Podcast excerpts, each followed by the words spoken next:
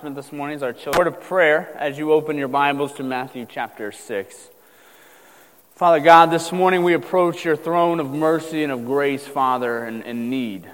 Um, Lord, we recognize, even in the act of prayer, that uh, we are admitting to ourselves and to you and to those around us that we need you. Uh, we are needful people this morning, and, and we're thankful that we serve a God and a Father who loves to lavishly give to his children. And so this morning we ask that you would help us. Lord, we love you. Pray you would be made much of today. It's in Jesus' name we pray. Amen. Um, open your Bibles to Matthew chapter 6. Matthew chapter 6. Um, as you turn there, I want to read to you a quote from Ben Patterson in his book, Deepening Your Conversation with God. This is what he said. He says, Churches can run without prayer, whole denominations can run without prayer. The question is, is what they're doing worth doing if they can do it without prayer? This morning's sermon title is uh, Prayer, the Lifeline of a Life Well Lived. The Lifeline of a Life Well Lived. Um, but let's look at the text this morning, Matthew chapter 6. This is Jesus in his Sermon on the Mount. Here's what he says, uh, starting in verse 5. And when you pray, you must not be like the hypocrites, for they love to stand and pray in the synagogues and at the street corners, that they may be seen by others. Truly I say to you, they have received their reward. But when you pray, go into your room and shut the door and pray to your Father who is in secret and your Father who sees in secret will reward you. And when you pray, do not heap up empty phrases as the Gentiles do, for they think that they will be heard for their many words. Do not be like them, for your Father knows what you need before you ask Him. Pray then like this Our Father in heaven, hallowed be your name. Your kingdom come, your will be done on earth as it is in heaven. Give us this day our daily bread, and forgive us our debts, as we also have forgiven our debtors. And lead us not into temptation, but deliver us from evil. For if you forgive others their trespasses, your heavenly Father will also forgive you. But if you do not forgive others their trespasses, neither will your Father forgive your trespasses. This morning, we're going to do things a bit different, right? Generally, I stand up here for about 40 minutes and I will, um, I will open the scriptures and say, Thus saith the Lord, uh, according to the scriptures. But this morning, uh, our topic is on prayer. And if we're honest with ourselves, and, and this is the most honest place on earth, or at least it should be, most honest place on earth, is, is that oftentimes a lot of us would say, We're not very good at it. We're not very good at prayer. And, as I was thinking through this and thinking through our series of a life well lived and what it means to, to get to the end of our life and look back and say, yeah, that was a, that was a good life. Or to, to get into in front of the Father on that last day and to hear him say, Well done, thy good and faithful sermon, servant. I wonder if, if we could say that, that he would say that of us if we actually never communed with him, never talked with him, never prayed to him. So this morning, here's, here's just give you the flow of where we're going. We're going to look at what is prayer, uh, why prayer is available, uh, should we pray, and then how to pray, and then we're just going to spend the last 15, 20 minutes just praying. And you'd be like, well, Pastor, that's going to be kind of awkward. We're all just going to sit here quietly, and yeah, yeah. Because he, he longs to hear us, church. He longs to hear you. But before we get there, let's, let's look at what is prayer? What is it? According to one definition, prayer is the direct conversation and communion with God. Think about it. Prayer is the direct conversation and communion with God. Let this sink in for a minute. The God who created the heavens, the God who spoke everything into existence, has opened his ear for you, his creation. He longs to hear from you. He longs to spend time with you. You have an open invitation before the King of Kings and Lord of Lords. This is what prayer is. Prayer is uh, simply relying on God. As I said in the opening prayer, like it's a, it's a, it's a, it's a willing admonition, a willing uh, saying of ourselves, understanding who we are before God, that we are needy people, that we need Him. This is what prayer is. We need God. It's, it's, it's realizing that, that we have something in which we need, which we cannot produce within ourselves what prayer is. It's, it's willing to converse with the one who wants to converse with us. But prayer is more than that. There's all kinds of different prayers in the scriptures. Let me just give you uh, a, few of them. Uh, you have the prayer of petition. This is the one we're most common with, probably the, the prayer of petition. It's, it's going before our God with a need in hand, generally of, of something that we need. It could be a prayer of, of, of, of help in a time of need. Or it could be as simple as trying to find a parking spot at Meijer. That's a, it's a petition before our God that, that we need something that we cannot produce in ourselves. But there's other kinds of prayers as well. There's the prayer of thanksgiving, of simply looking to God and thanking Him for all that He's done for us. There's the prayer of intercession, which is like the prayer of petition, except instead of asking for something that we need, it's for somebody else. So, most of the time when we send out prayer chain calls here, and by the way, if you're not on that prayer chain call list and you want to be, uh, we send out maybe one or two prayers a month that we ask the church to kind of rally around and pray for. Those are intercessory prayers. Now, just think about this. Think, just conceptually, think with me here.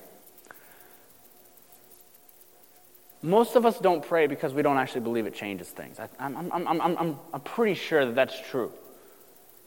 Either we think, well, God's fixing his ways, he's going to do whatever it is he wants to do, and our prayers don't actually change things. Or we simply say, well, why would God actually listen to me? We don't actually believe prayer changes things, but the word is clear. The scriptures are clear that it's because we pray that God actually moves. It's because we pray that God actually moves in the lives of those around us. This is a prayer of intercession. There's, there's another one. There's a, it's, it's the prayer of cursing. This is, uh, this is, this is weird, right? Um, we, we see this all the time in scriptures. We're not actually quite clear of like, how do we handle that? Right? The, the, the prayer of calling down God to curse somebody else. You're like, yeah, Pastor, that's what I want. Lord, curse these fools. We're not, we're not we're quite sure how, to, how, do we, how we handle that and handle the Jesuses, right? Here's the way you should think about it, right? All of your enemies in life, here's the way you should pray about them. Lord Father, I pray that you turn these people and turn them into brothers and sisters. Or, at the end of time, that your justice would be meted out. That's an okay prayer to pray. You read the Psalms. The psalmists are like, Lord, kill these people. We'll wipe them off the face of the earth. Right? That's what, that's what the Psalms say. They're honest. And so we should be honest in our prayers. This is what prayer is it's, it's simply taking all of our needs, all of our wants, all of our desires, all of our admonitions, all of our adorations before the King of Kings. What, what enables this prayer? My, my sermon notes didn't save here, by the way. But, so turn with me to Hebrews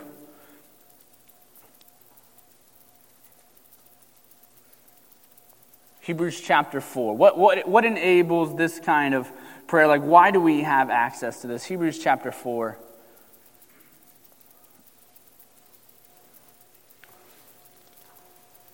Look at verse 1. This is what it says. This is, this is the, the writer uh, of the, the book of Hebrews, and he's just got done talking about how Jesus is this great high priest. He's replaced all the priests that's come before him. There's no need for another great high priest. And in, in chapter 4, he's speaking specifically about entering into the rest which God has for his people. And then he comes into verse 14, and he, here's what he says He says, Since then we have a great high priest who has passed through the heavens, Jesus, the Son of God. Let us hold fast our confession. He's saying, okay, so since everything I've laid up to this point, since Jesus is greater than the angels, is what he says in chapter 1 and chapter 2. Since he's greater than the angels, since he's allowed this way of rest for us, since he is this great high priest, and because he's passed through the heavens, Jesus, the Son of God, let us hold fast. He says, we, because this is true, we can hold fast this confession. If you ever want to study the book of Hebrews, look up that, that phrase, let us hold fast, right? He repeats it over and over and over again. And here's what he says in verse 15. He says, For, so let's, let's hold fast this confession because we do not have a high priest who is unable to sympathize with our weaknesses but one who is in every respect has been tempted as we are, yet without sin. He says Jesus was a man like you and I. He faced this world, he faced temptations, he faced trials, he faced heartache, he faced everything that you and I face, and yet he didn't sin. He did it all without sin. The perfect man. This is the, the, the, the better Adam. This is the better Moses, the better Abraham. This is the one who without sin. This is the better Israel. All of these people in the Old Testament fall and fall and fall again. Every time the Lord's command on them is the same don't sin. And here's Jesus, the only one who could actually live this life. But notice, this isn't where he stops. He finishes his thought. All of this because Jesus is the high priest and which, who sympathizes with us, who understands us, who yet wasn't tempted or wasn't, didn't sin like us. Verse 16 let us then with confidence draw near to the throne of grace that we may receive mercy and find grace to help in time of need. I don't know if you've ever thought about like why you're allowed to pray, but this is the reason. Like this is the reason the reason the ability that God actually will hear your voice when you're speaking with him is because of Jesus' work on the cross.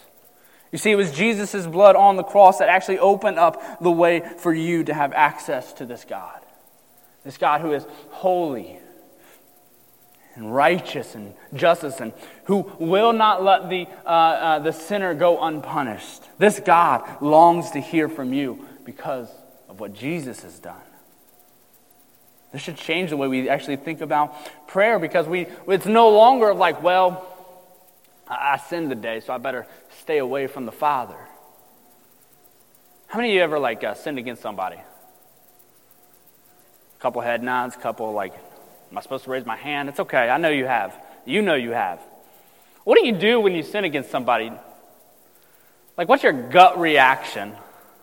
I'll tell you what mine is, and I think I think we're probably all all along this way. Like, like when we sin against somebody, we know we've screwed up, we know we've done wrong. Our, our default position is the same as Adam and Eve. Let's go hide. Let's, let's avoid. Let's stay away from. And even as Christians, God help us, even as Christians, we, we kind of get in this mentality of like, ah, crap, I sinned today. I can't, I can't spend time talking to the Father. He'll be ashamed of me. How many of you, when were kids, when you were disciplined, I can always tell when Marley has done something wrong. Uh, she's, uh, she's very quiet, kind kind of keeps her distance. So I'll give you an example. Yesterday, I was napping on the couch while Julie was out having coffee, just me and the children, and I'm letting the children watch themselves. As a good father, it's okay. well, I told Marley she could go outside and she could she could play. It's 28 degrees. I was like, it's not gonna last long. You can go outside, get you some fresh air. Uh, so she's running in and out, and I'm trying to nap on the couch there and watch at the same time.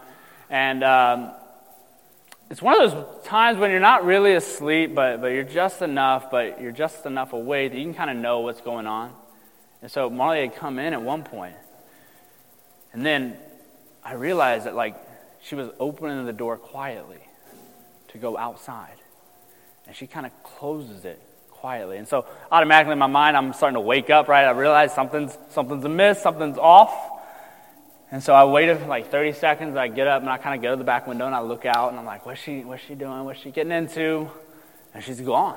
She's just, just not there. And so, uh, unlike my wife, I, I don't freak out. I simply let it be. And so I wait about four or five minutes and I look out the doors and there she is on the swing and facing the other way, just kind of swinging, just kind of being quiet by herself. So I wait a few more minutes and I open the door. I said, Hey, can you come inside? Let the dog out. And so she comes in, and as she's coming in, I said, Hey, where was you? And she immediately, her face kind of falls.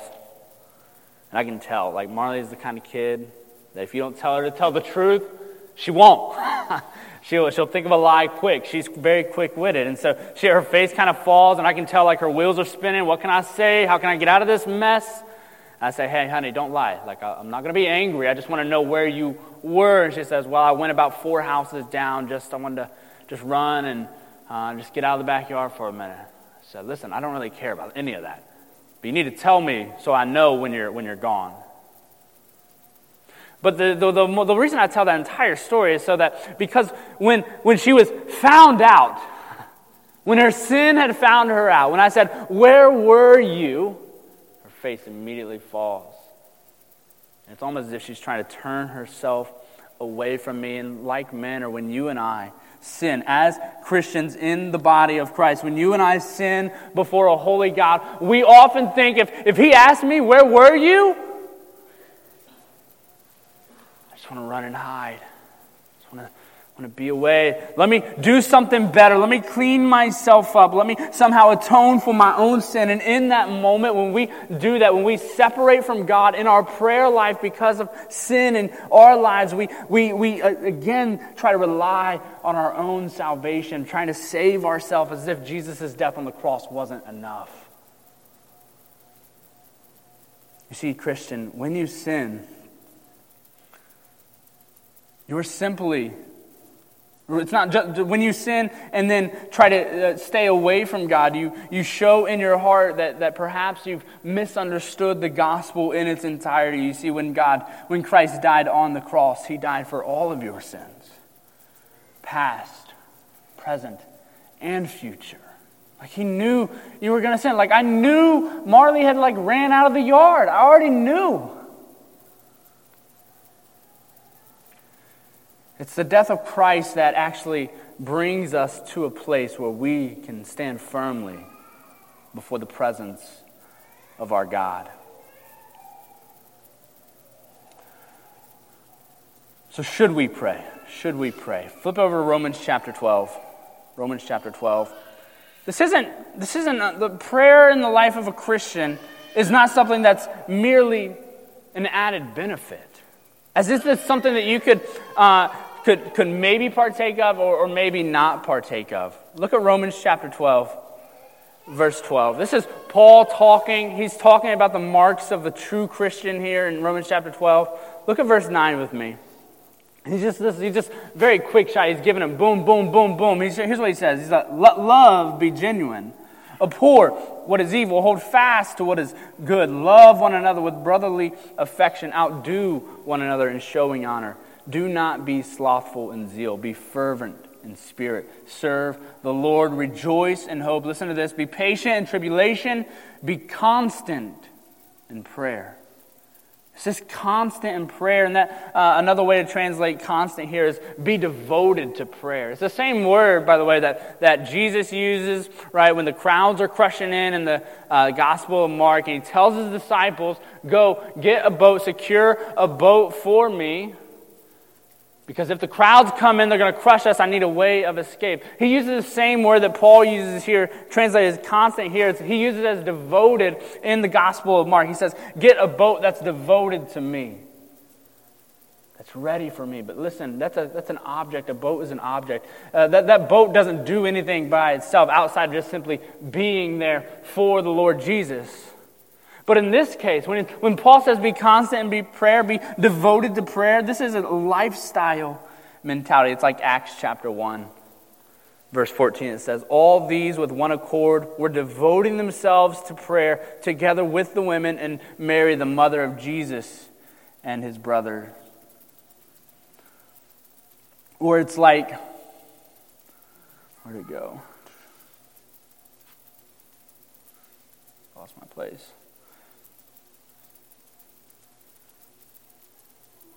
Or it's like Colossians 4, verse 2 continue steadfast in prayer, being watchful in it with thanksgiving. Or Ephesians 6 18, it says, praying at all times in the Spirit with all prayer and all supplication. Listen, the, the, the life of the believer in the New Testament is not someone who merely gets by, skating by, never actually praying.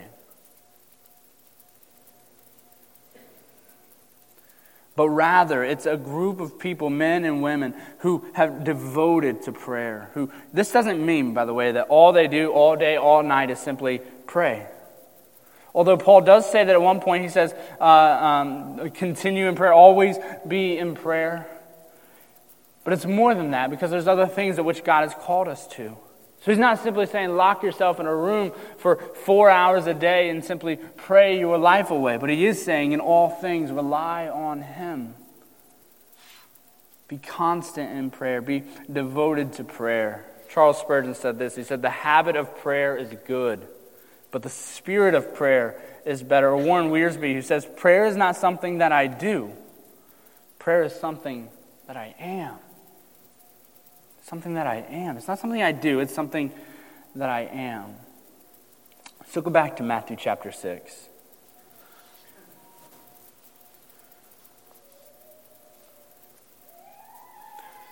Because while I feel like like for most of us now like if you've matured in this and i say most of us like understand that i put myself in that category too like prayer is not something that comes natural or secondhand currently for your pastor. It's something i'm growing in something the lord is maturing me in. But for some of you older saints it's like yeah prayer is easy pastor. I love it. Spend a lot of time in daily prayer. Listen amen for you. I need more people like you praying for me in this church. But oftentimes, when a sermon on prayer comes up, it can almost be a drive by guilt, like, like we want you to pray, so therefore pray, do harder, do better. And it can be so crushing. And yet, you don't see that in the New Testament. You don't see that. Instead, you see his disciples asking Jesus, Teach us to pray. This is Mark's version of the, um, the Lord's Prayer here. But let's go back to Matthew chapter 6. We're just going to spend the rest of our time simply in prayer. Basically, I'm going to uh, this is going to be awkward, right? You can, you, can, you can kneel in your chair. You can kind of look at me, stare at me. You don't have to close your eyes. You can. Uh, but we're just going to walk through Matthew chapter 6. We're just going to pray it. Just going to pray the scriptures. One of the best ways, if you're not good at prayer, to simply pray the scriptures. Read a text and then pray it out. So that's what we're going to do the rest of our time. I told you it's going to be different today, but I feel like this is what the Lord would actually have for us to actually pray. So this is what the Lord says in Matthew chapter 6, verse 9. He says, Pray then like this Our Father in heaven. For the next 30 seconds, I simply want you to bow your heads and, and pray. Just kicking these words over our Father in heaven, not in vain repetition, but simply realizing that this is the, who you're talking to. This is the Father in heaven. So let's, let's pray. And then I'll come back and close us in a prayer there, and we'll move on to the next line.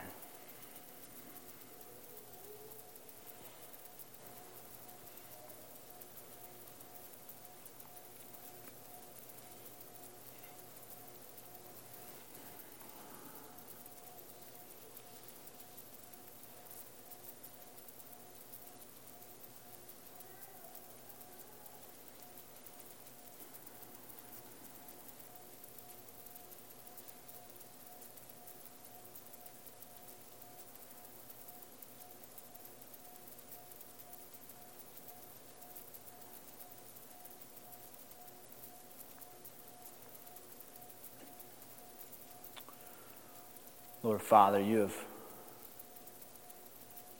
told us to come before you, and when we do, to utter these words, Our Father. It's a constant reminder to us that you are not some distant, far away being, separate from our problems, separate from our afflictions, but rather that you're familial. You're our Father the one who loves us. You're the one who protects us. You're the one who watches over us in all things. As we pray this morning, we long to see your face. We long to be a people who are marked by prayer. And let us remember the relationship as you as a father over us, and not simply as my father, but our father which means you have other sons and daughters who you've placed us together with. We come to you together collectively and we say, Our Father. But let us remember that the reason we pray is because you long to give to your children. And Lord, your position is in heaven. From there, you see all, you currently reign over all. Let us remember this and be changed by it. Jesus' name. The next line is, Hallowed be your name. This simply means, uh, let the earth, let the Lord's name be known as holy. Another way to think about hallowed be your name is to say, like, let the reign which is the Lord's be spread abroad through the entire world.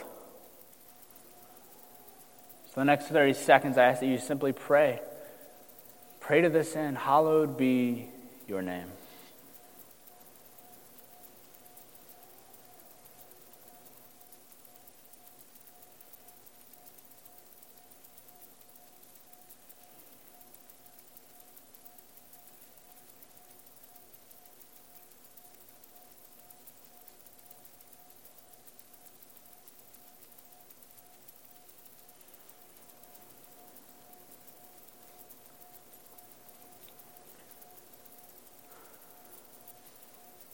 Lord, you are holy.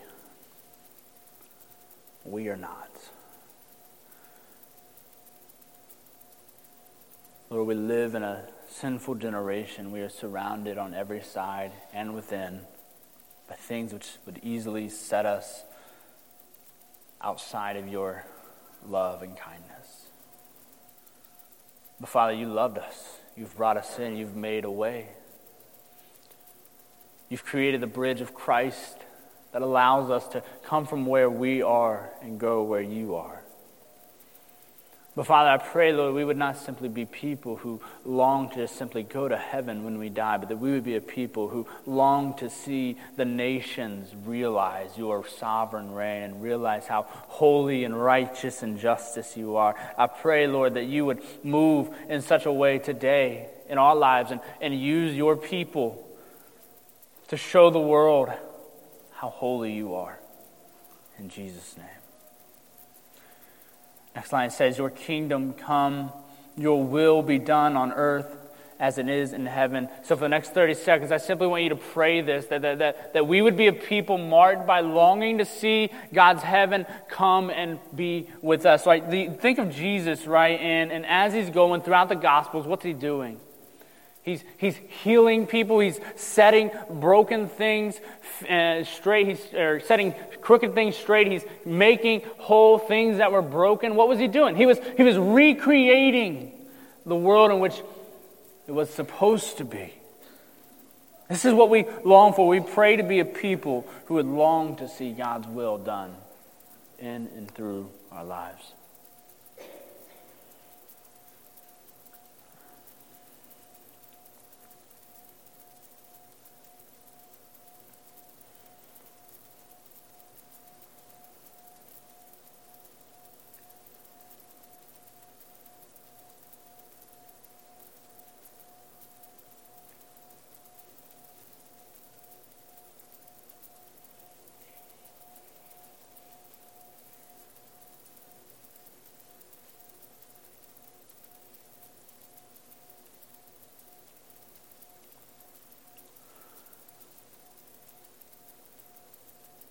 Lord, we don't need to look far to see brokenness around us.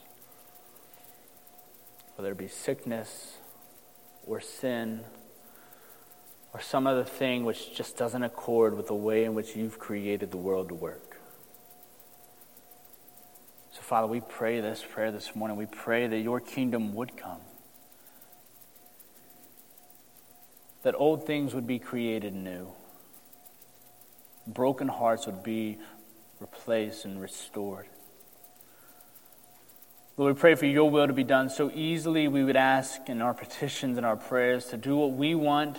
But Father, this morning we, we realign on what it is that you want. Not simply as a means by which to escape standing prayer, think of think, well, whatever you do is what you do, Father. But Lord, you you move when your people pray. Lord, we ask for your will to be done in our lives and in this church, in this community. Lord, we want to see heaven on earth. Because it is in heaven that you reign supremely and that there is no sin. Lord, we long to see that here. And so we ask that you would use us as people of the word, as people of prayer to, to bring this to pass. In Jesus' name. The next line is Give us this day our daily bread. Listen, the Lord knows what you need.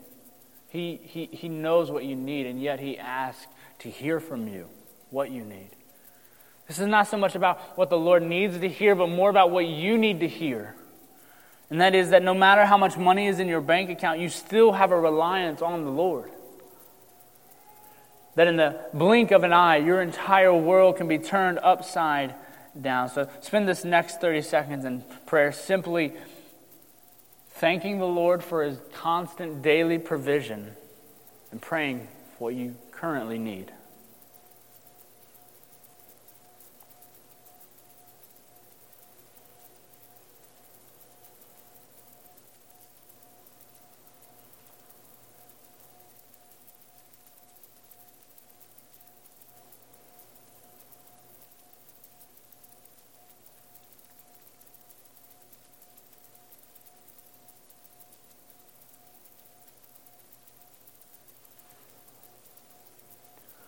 we are needful people.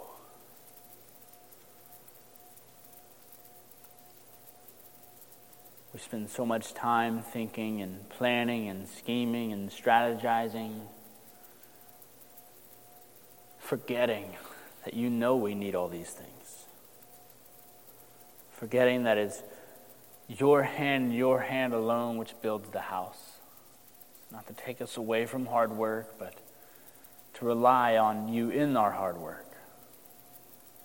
So, Father, Lord, we, we pray this morning that we would once again be reminded of our own limitations, of our own needs, of our own shortcomings, of our own failings. Pray to be reminded the things such as simple as our daily meals. We need you. We live in a land of plenty and yet that plenty came from you. May we remember this. May we be reminded of this. Lord, even now, that all the needs that we currently have, that, Lord, we, we simply bring them to you. We bring our church before you, individuals, sick ones within the church. Pray that you would help them. Help them. Pray that you move. Mighty. Pray that you would Make your name known, Father.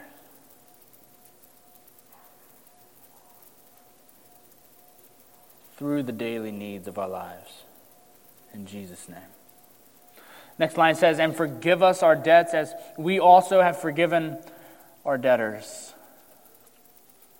This is the constant reminder that we still sin. Even in Christ, we still sin, and we still need constant reminder and forgiveness, pleading with the Lord to forgive us our sins. Listen, uh, earlier I talked about like what do we do when we sin? Like our immediate reaction of a mature Christian is not to run from the Father, but to run to the Father when we sin.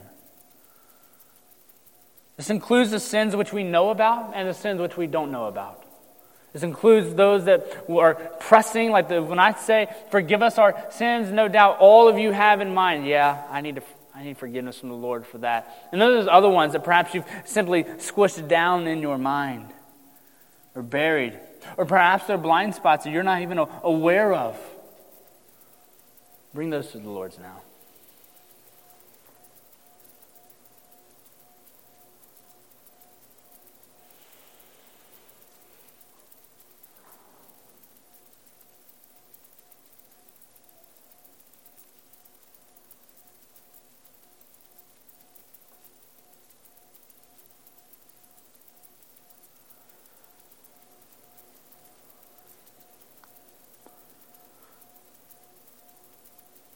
Father, I pray that you would forgive me.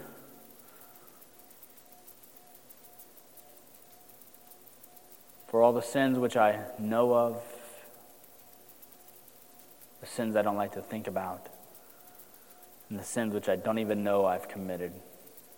I pray you would root up in my heart the sin of pride, and that you would put that on the cross and let me realize that you've paid for that sin, that you've forgiven that sin.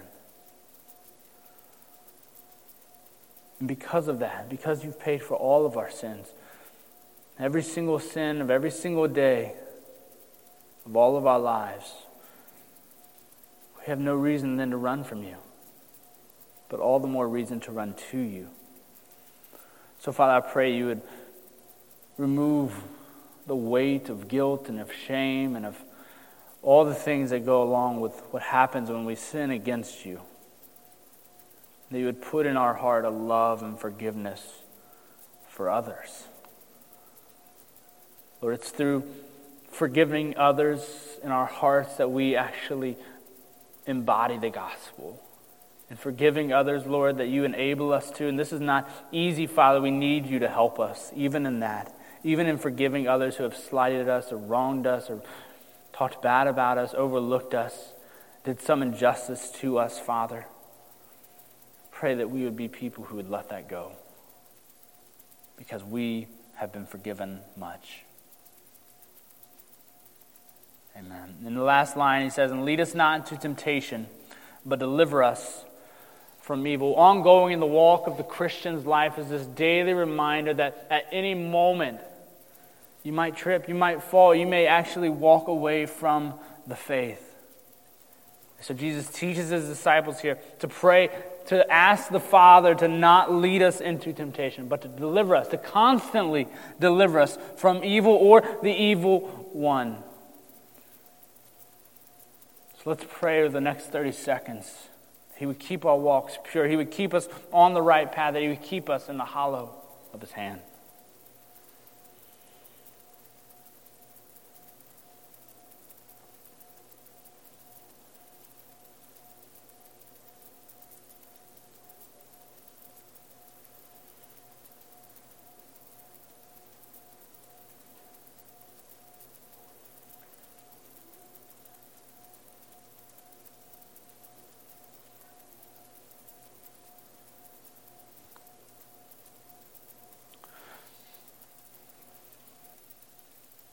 Father, we again come before you, knowing that if you do not go with us, Father, Lord, then we will surely fail.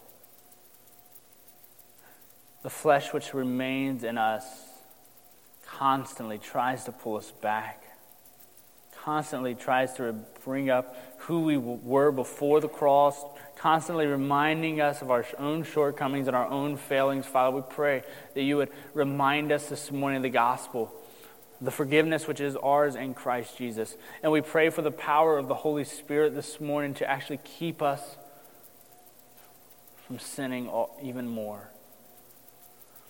Lord, we pray for the power of the Spirit this morning to enable our hearts to, to change our desires that what we once loved, we would no longer love. What we once hated, we would now love, Father.